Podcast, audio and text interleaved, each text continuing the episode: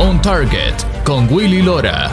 Análisis a profundidad de temas nacionales e internacionales con los invitados más relevantes. Comenzamos. Bienvenidos a todos y gracias por estar con nosotros en esta nueva emisión especial de este su programa On Target con Willy Lora. Llegamos a ustedes desde Vancouver, en el estado de Washington. Quiero agradecer a nuestro público de la radio Acción 97.9 FM, 810 AM y 100.3.3 en alta definición en la aplicación de iHeartRadio por su sintonía y permitirnos llevarles el análisis de los temas más relevantes a nivel nacional e internacional. On Target con Willy Lora. Durante esta próxima hora analizamos un tema que ha generado titulares importantes a nivel nacional e internacional. Esta semana vimos como el presidente de El Salvador, Nayib Bukele, pidió y recibió el visto bueno del Congreso salvadoreño para implementar el régimen de excepción en el país como resultado del aumento en los asesinatos por parte de las pandillas, específicamente la M13 o Mara Salvatruchas, llevado estos asesinatos a unos 76 en un fin de semana. La medida que, aunque aplaudida por muchos en el país, al mismo tiempo ha encontrado oposición por sectores que ven como preocupación, preocupación el hecho que estos poderes extra otorgados al presidente puedan llevar al abuso de los derechos humanos a miembros de estas pandillas, no solo en las calles, sino también en las cárceles. Vamos a tomar esta hora para revisar los acontecimientos, lo que está haciendo el gobierno y el porqué de esta escalada violenta en el país. Para esto me acompañan desde San Salvador el director de la organización Acción Ciudadana, Eduardo Escobar, a quien le doy la bienvenida al programa. Bienvenido, Eduardo, ¿cómo estás? Oh, gracias por la invitación, un gusto compartir con usted este espacio. Eduardo, pongamos esto un poco en perspectiva. ¿Cómo llegamos en El Salvador a 76 asesinatos en un fin de semana? O sea, ¿qué se rompe en la relación o en lo que se ha vivido en términos de, términos de un poco de tranquilidad desde la guerra a tener 76 asesinatos en un fin de semana? Bueno, e, en el país desde ya hace varios años eh, veníamos en una escalada de violencia. llegamos a puntos de tener 20, 25 homicidios diarios eh, y de repente esta dinámica cesó. Eh, luego conocimos que ese, ese parón en la cantidad de asesinatos se debía a que había un acuerdo entre las pandillas y el gobierno, en este caso el gobierno de Mauricio Funes, que había significado bajar el número de homicidios. Luego, eh, ya en el gobierno del presidente Sánchez Serén, se mantuvo cierto nivel de homicidios, pero en los últimos años de su periodo comenzaron a bajar los homicidios, ya veníamos en esa tendencia a la baja de homicidios, eh, obviamente porque, eh, eh, y esto lo suponemos, de alguna manera estaban llevando adelante planes de prevención y planes de persecución del delito. Ya cuando entra el presidente Bukele, se hace más notorio el, bajón de homicidios, ya pasábamos de 5 de 6 que terminó el periodo de Sánchez Seren más o menos, a tres homicidios con el presidente Bukele hasta tener días con cero homicidios. Pero el punto acá es que ese bajón tan eh, pronunciado de, las, eh, de los asesinatos, porque hay que decirlo, solo estamos hablando de asesinatos, no estamos hablando de extorsiones, no estamos hablando de desapariciones, que esos son otros delitos que se mantuvieron o incluso incrementaron durante el gobierno de Bukele. Pero el punto es de que eh, teníamos esa baja de homicidios que le generó serias dudas a los especialistas en la materia de por qué estaba sucediendo esto. Y luego tuvimos un par de ocasiones ciertos repuntes donde parecía que el Estado perdía el control de la seguridad pública eh, y se incrementaba el número de asesinatos. Entonces ahí es cuando el periodismo de investigación y los especialistas dijeron aquí probablemente exista un acuerdo nuevo entre pandillas y gobierno. Y eso cuando se ponía en, crisis eh, esa relación es que se incrementaban los homicidios. Entonces, si eso fuese así, de que estamos hablando que hay un acuerdo entre el gobierno y las pandillas, eh, esto lo que nos podría mostrar es que hay problemas en ese acuerdo y, y, por eso es que se ha incrementado el número de homicidios. Un diputado de Nuevas Ideas señalaba que eh, probablemente la causa es que el gobierno le metió la mano en, el bolsillo a las pandillas. ¿Con qué le hizo eso? Con la confiscación de los buses de dos rutas de transporte colectivo, donde los, según se conoce, las pandillas extorsionaban a estos empresarios y de ahí obtenían ingresos. Entonces pareciera que por ahí va el asunto de que hay algún problema de entendimiento entre el gobierno y las pandillas, partiendo de esa tesis que hay un acuerdo eh, entre pandillas como lo plantean algunos. ¿Qué tan influyente dentro del tema del, control y el poder que tienen las pandillas el tema del narcotráfico? Porque si entendemos, como usted decía, yo lo, o sea, lo, he leído mucho en El Salvador, el tema de la extorsión y este otro tipo de negocio que hacen las pandillas para mantener el, el cash flow o el manejo de dinero, como, como se le conoce. ¿Qué mucho tiene que ver el tema del narcotráfico y la influencia que tiene el narcotráfico en el, en el poder que han tomado las pandillas en El Salvador? Eh, yo no soy especialista en el tema, pero sí, eh, cuando he escuchado a quienes saben, hablan de alguna relación, pero probablemente todavía no una relación eh, a un nivel tan, tan grande entre las pandillas y el, el narcotráfico. Porque recordemos que El Salvador es más una ruta de paso, pero no estamos en una situación eh, del narcotráfico como Guatemala o, México, ¿verdad? Que ahí sí tenemos la presencia del narco más marcada y no digo que en El Salvador no se pueda dar este fenómeno, pero eh, pareciera que todavía esa relación narcos-pandillas, hasta donde yo he escuchado, todavía no es lo suficientemente eh, grande y, como en otros países como Guatemala o, México. ¿Se pudo lidiar con este último incremento en homicidios y en, El Salvador por parte de las pandillas sin la necesidad del régimen de excepción? ¿O el régimen de excepción o se utilizó, usted piensa que a lo mejor se utilizó lo que estaba pasando, lo que pasó en ese, fin de semana para aumentar los poderes del, presidente? Es una mezcla de todo, sin duda. Eh, con lo primero, el, gobierno podía proceder con eh, las herramientas ordinarias a detener a todos estos líderes de pandillas. O sea, por ejemplo, el régimen de excepción contiene la limitación o, se elimina la prohibición de la intervención en las telecomunicaciones sin orden judicial. Eso ya lo tiene el gobierno habilitado, o sea, la fiscalía tiene un centro de escuchas, tiene las herramientas, hay una ley para intervenir las telecomunicaciones. Entonces, si tenemos los organismos de inteligencia de Estado, que parece que hoy sí funcionaron, porque en tres días han detenido a casi 3.000 pandilleros. Eh, eh, eh, bueno, lo que dice el gobierno, ¿verdad? Porque ahí no solo van pandilleros, pero el punto es que pudieron detener a todos estos líderes de pandillas en un par de días. Entonces es increíble que en tres años el gobierno no lo haya podido hacer, que los organismos de inteligencia no hayan acertado en intervenir las telecomunicaciones de los líderes de pandillas. Entonces, sí lo podían hacer, sí tenían las herramientas, había ley de, contra las pandillas también, ya habían penas eh, por, por, temas relacionados con pandillas. Entonces, no necesitaban de todo este movimiento que han hecho para combatir a las pandillas. Ahora, lo, yo tengo una tesis, lo necesitaban ¿por qué? Porque el gobierno vive del aplauso. Este gobierno es de luces, cámara y acción. Entonces, eh, ¿cuál fue durante todo 2020 y parte de 2021 el caballito de batalla del gobierno para ganar el aplauso de la gente? El tema del tratamiento de la pandemia. Eso era lo que le daba el aplauso a la gente. Eso se acabó, o sea, porque ya no es un tema, eh, digamos, de primera el tema de la pandemia. Entonces tenía que buscar el gobierno otro, otra narrativa, otras acciones para volver a ganar el, aplauso de la gente.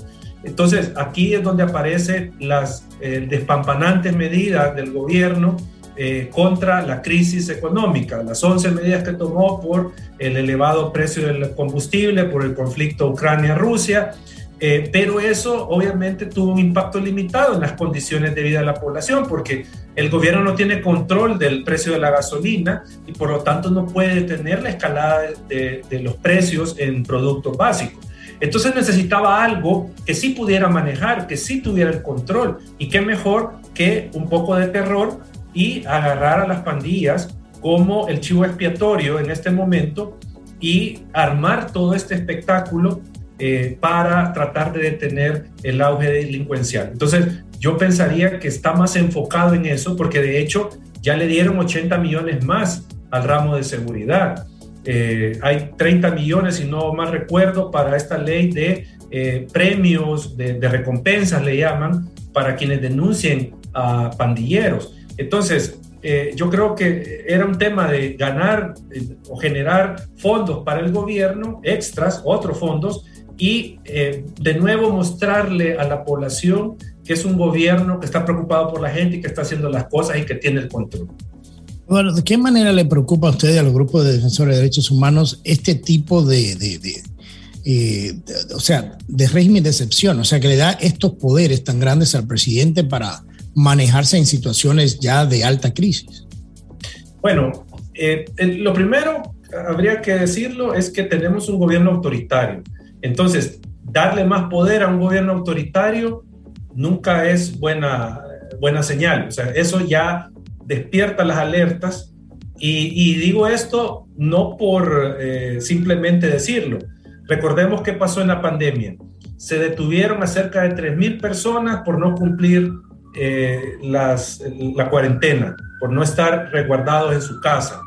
Se detuvieron contra lo que establece la ley, contra lo que establece la constitución. Incluso la sala de lo constitucional resolvió que eso había sido una violación a derechos por lo que, por lo que había hecho el gobierno. Entonces ya tenemos un gobierno autoritario que no le importa la ley, no le importa cumplir los procedimientos eh, y darle más poder, ya eso es un primer, una primera señal de alerta. Lo segundo es que en este contexto del régimen de excepción y lo que está pasando, eh, lo que se preveía, eh, y eso está pasando ya, redadas indiscriminadas de personas que eh, se les imputan delitos sin tener una investigación robusta, sin tener imputaciones, simplemente hay redada, o sea, pareciera que llega la Fuerza Armada de la Policía a una comunidad y levantan a cualquier persona y lo ponen en, la patrulla o en el camión y lo llevan,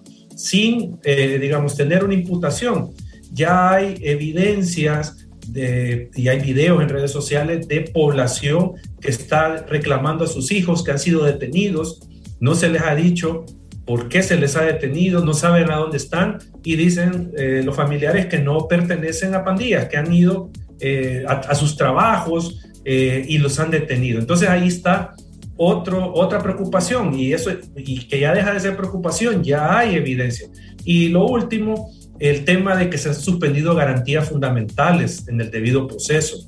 Es decir, por ejemplo, a mí me pueden detener y no me van a decir por qué me detienen.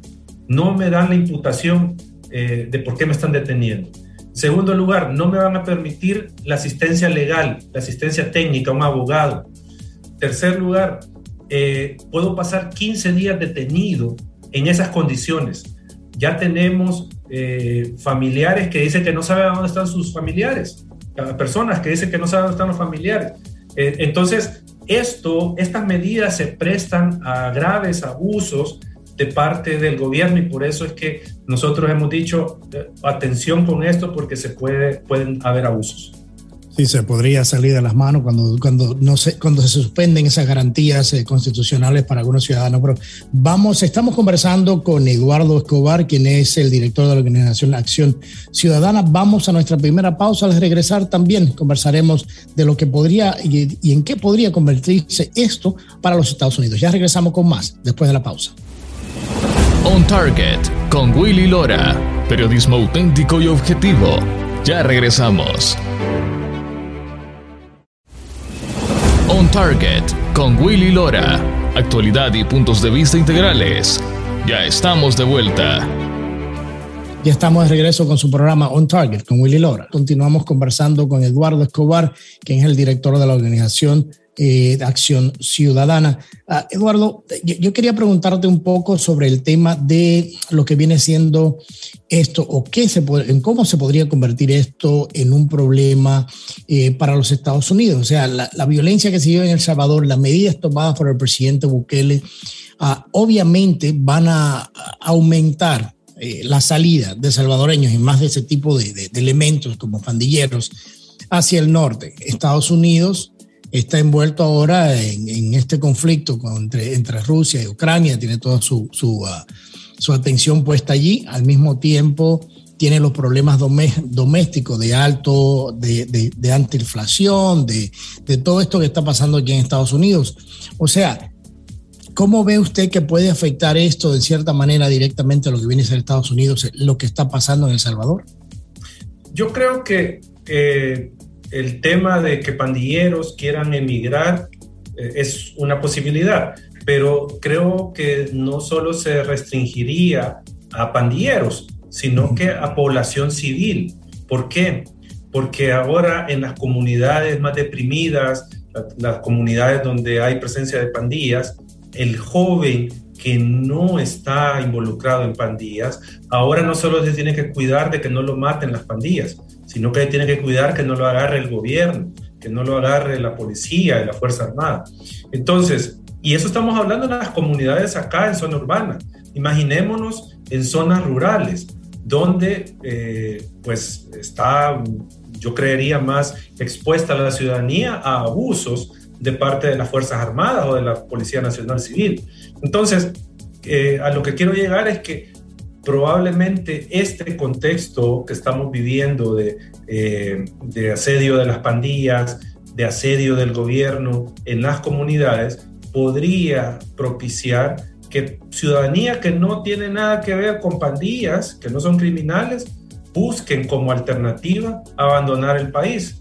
O sea, puede generar migración en el, en el corto, mediano plazo eh, este tipo de medidas del gobierno, porque hay, hay un detalle. Eh, el presidente dijo de que está vigilando eh, que los jueces no liberen a nadie de los que están siendo detenidos.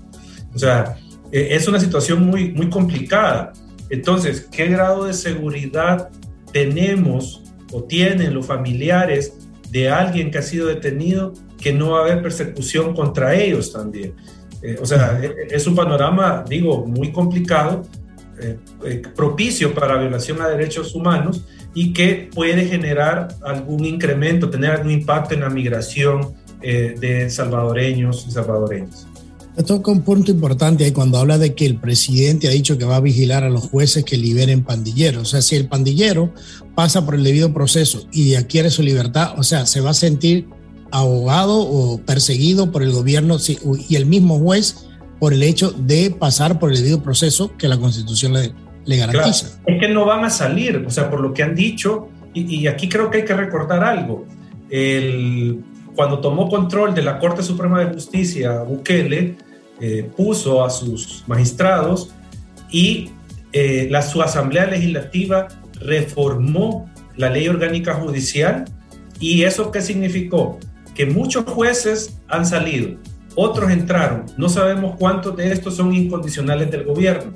No sabemos cuántos de los que se quedaron tienen temor a ser destituidos, a ser procesados injustamente por las autoridades judiciales que están en este momento eh, al frente de la corte y que son pro Bukele. Entonces, ¿qué es lo que, ¿a qué es lo que se va a enfrentar en este momento un detenido en este contexto?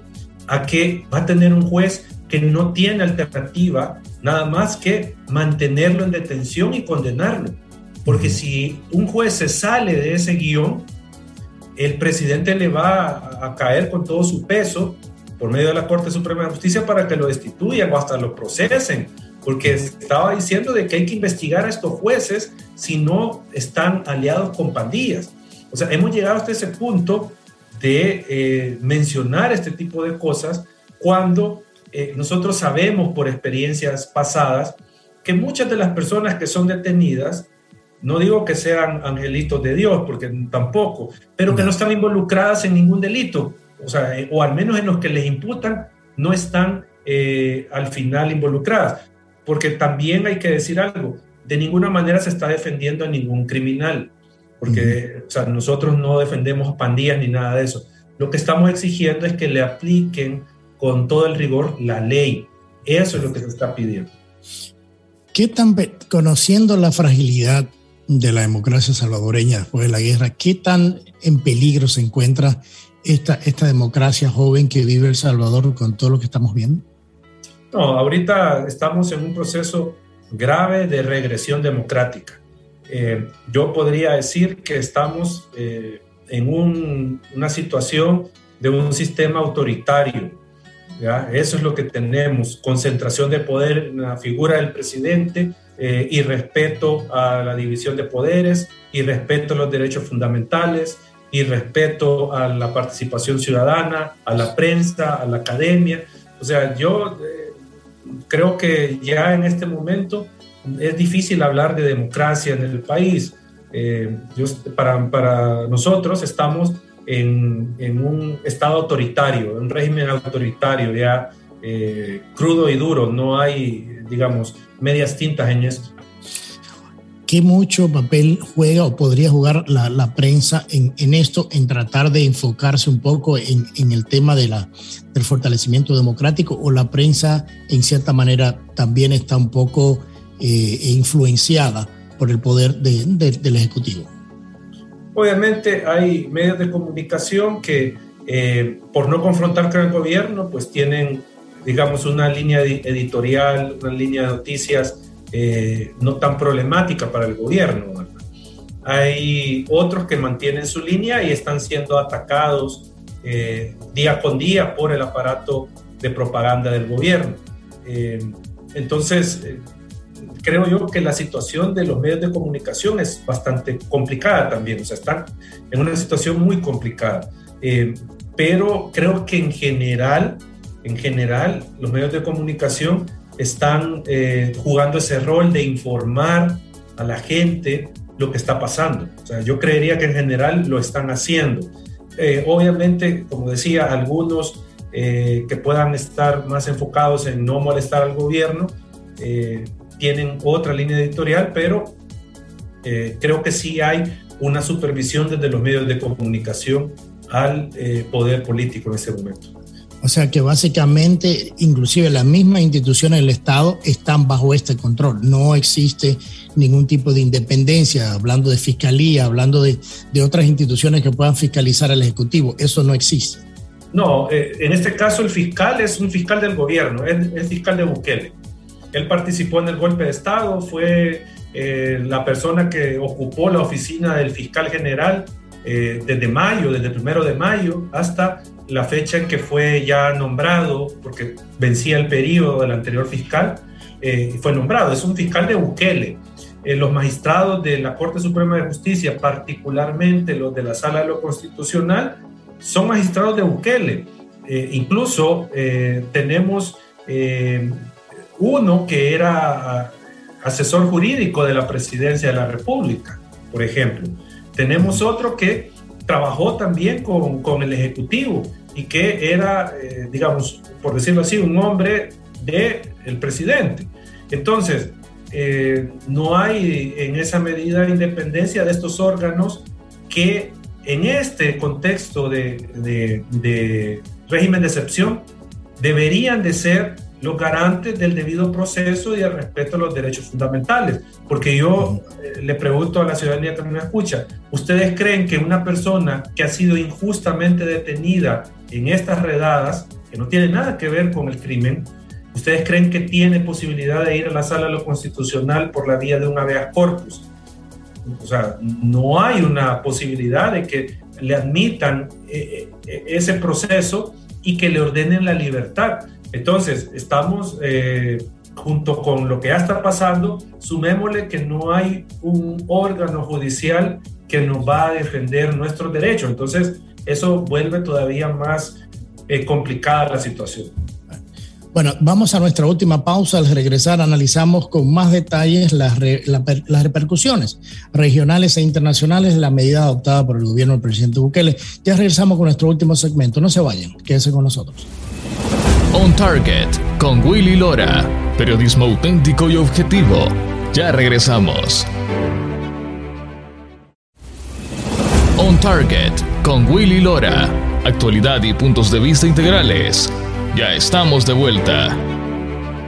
Ya estamos de regreso con nuestra última parte de este programa especial On Target con Willy Lora. Ah, en República Dominicana, la gran mayoría de los ciudadanos ven lo que está haciendo el gobierno de El Salvador como lo que necesita que se aplique en el país, ya que los niveles de criminalidad están llegando a niveles incontrolables. ¿Cómo ve usted eh, que otros países estén pensando utilizar las mismas medidas contra la delincuencia en estos países, porque básicamente lo están mirando como un triunfo para el presidente Bukele, que se ha puesto la mano dura con la delincuencia organizada y común en, en su país. Bueno, solo decirles que eh, por experiencias de país, esto no funciona, no logra detener en realidad la criminalidad. Recordemos en la época, y, les cuento a, los amigos de República Dominicana que nos puedan escuchar, en eh, los gobiernos de Arena se estableció el plan Super Mano Dura, así se llamaba. No, el plan Mano Dura, así, así se llamaba ese plan supuestamente para combatir a las pandillas. Eh, eso no resultó. Llegó el siguiente gobierno y le pusieron un plan super mano dura. Tampoco resultó. Y entonces, ahora, eh, este tipo de medidas eh, que se toman por el gobierno de El Salvador no van a resultar. ¿Por qué? Porque solo son medidas represivas que no atacan, digamos, el, el meollo de la situación. ¿Y a qué, a qué me refiero? No logran desarticular a las pandillas, o sea, no lo logran hacer eh, estas medidas, porque si usted logra desarticular eh, económica eh, y organizacionalmente a las pandillas, pues ahí puede usted tener un margen para decir que sí va a frenar el fenómeno de las pandillas.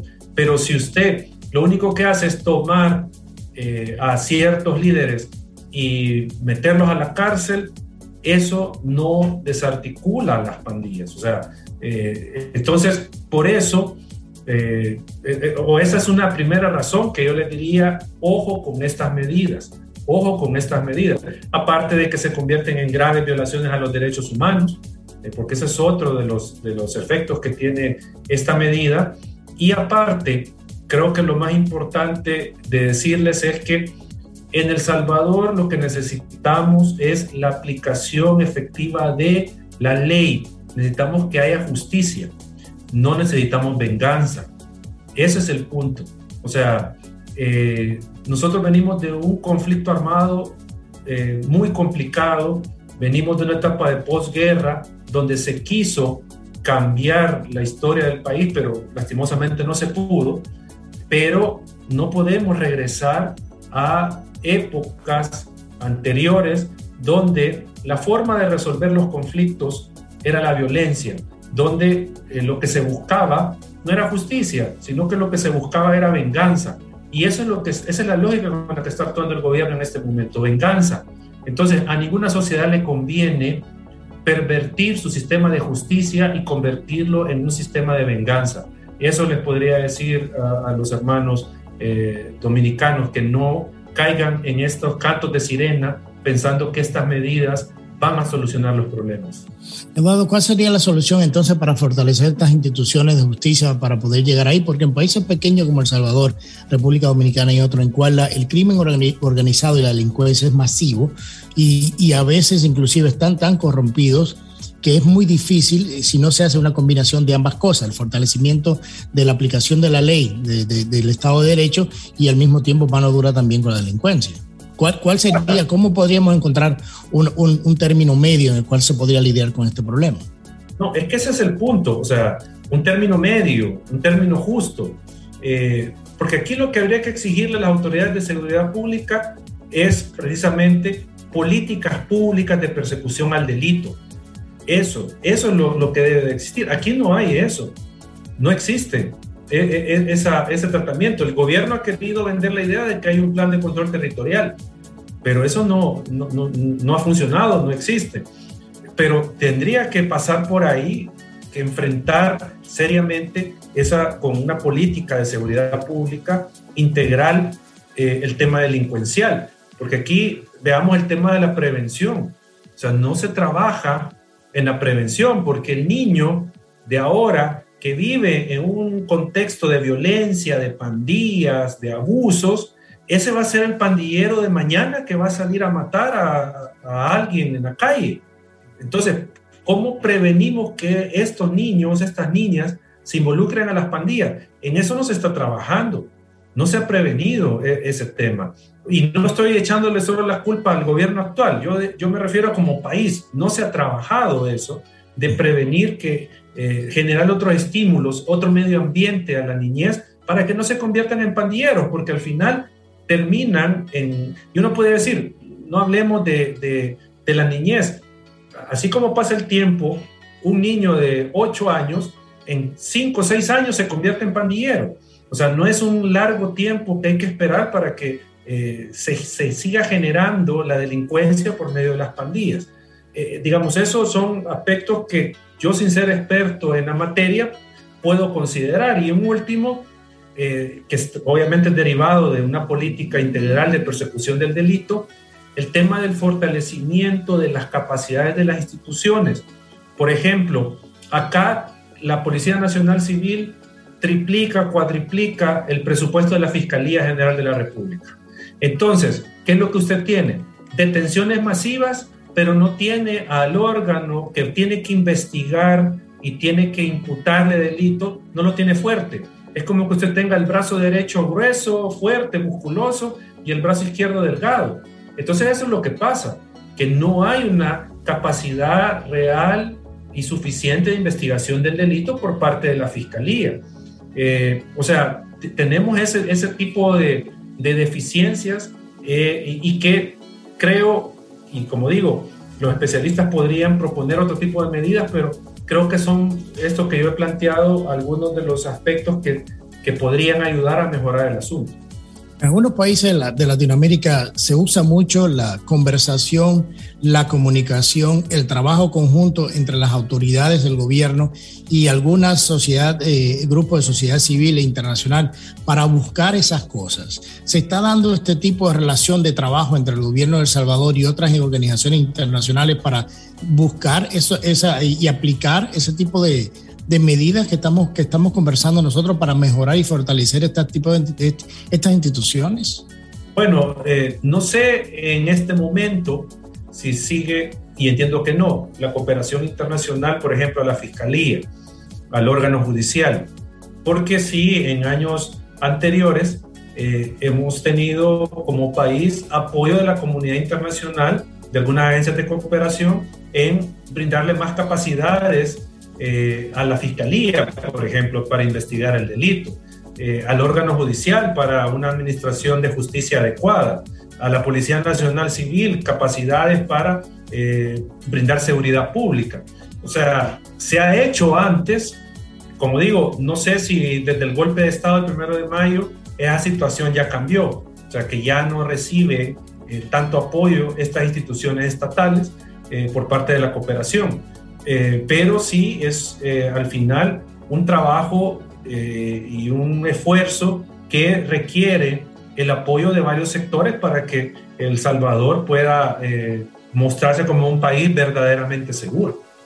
Lo que es importante es ese tema de la cooperación, porque como decía, usted decía un momento, yo le comentaba el caso en Colombia, en otros países donde han, han vivido altos niveles de violencia, ha, existido o ha debido existir o, también existe todavía este tipo de colaboración porque el crimen organizado, la delincuencia es algo que se controla, pero es muy difícil eliminarlo por completo por los diferentes eh, eh, rubros y temas que podríamos hablar un día de, de los por qué, pero sí esos temas de colaboración siempre han sido no solamente positivos, sino efectivos cuando se hacen de una manera eh, coherente e importante, pero ahora mismo hemos visto inclusive también la relación, cómo se ha deteriorado entre, entre el, eh, sector de gobierno del, de, El Salvador y el mismo Estados Unidos.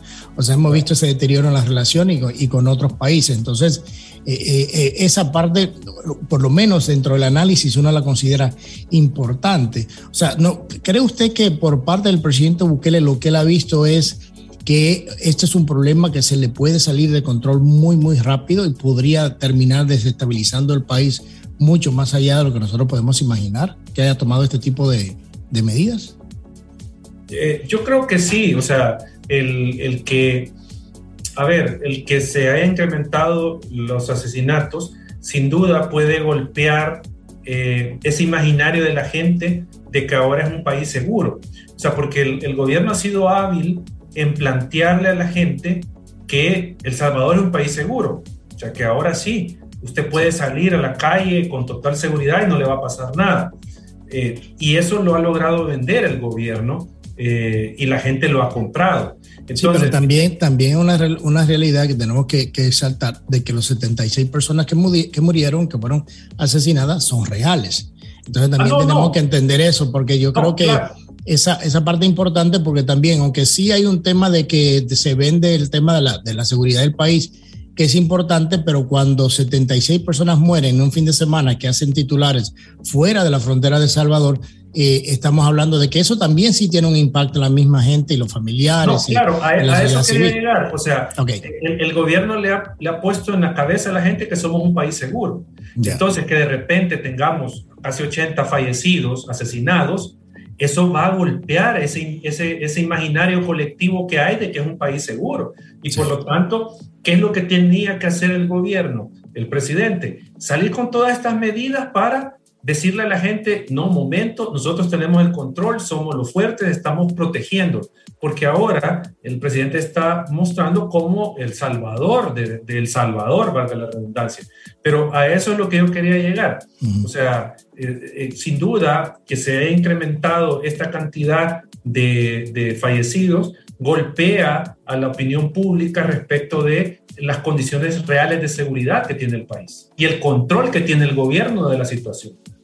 ¿Y cómo ha recibido el país estas medidas? O sea, entendemos que el, presidente Bukele tiene una muy alta popularidad, especialmente entre los jóvenes de, El Salvador, pero ¿cómo en, manera general o en tema general la sociedad ha, absorbido estos nuevos poderes que ha tomado el presidente? Bueno, de momento no hay ninguna encuesta de opinión que nos pueda dar, digamos, datos un poco más objetivos de cómo está viendo la ciudadanía. Lo que uno puede pensar a partir de eh, análisis anteriores del tipo de ciudadanía que tenemos, porque hay que decirlo, somos una ciudadanía autoritaria en El Salvador, amante o, no amante, pero que ve bien la resolución de conflictos por medio de la violencia, si con eso se soluciona el tema. Eh, uno lo que podría pensar es que hay altos niveles de seguro de aprobación de muchas de estas cosas que está haciendo el presidente. ¿Por qué?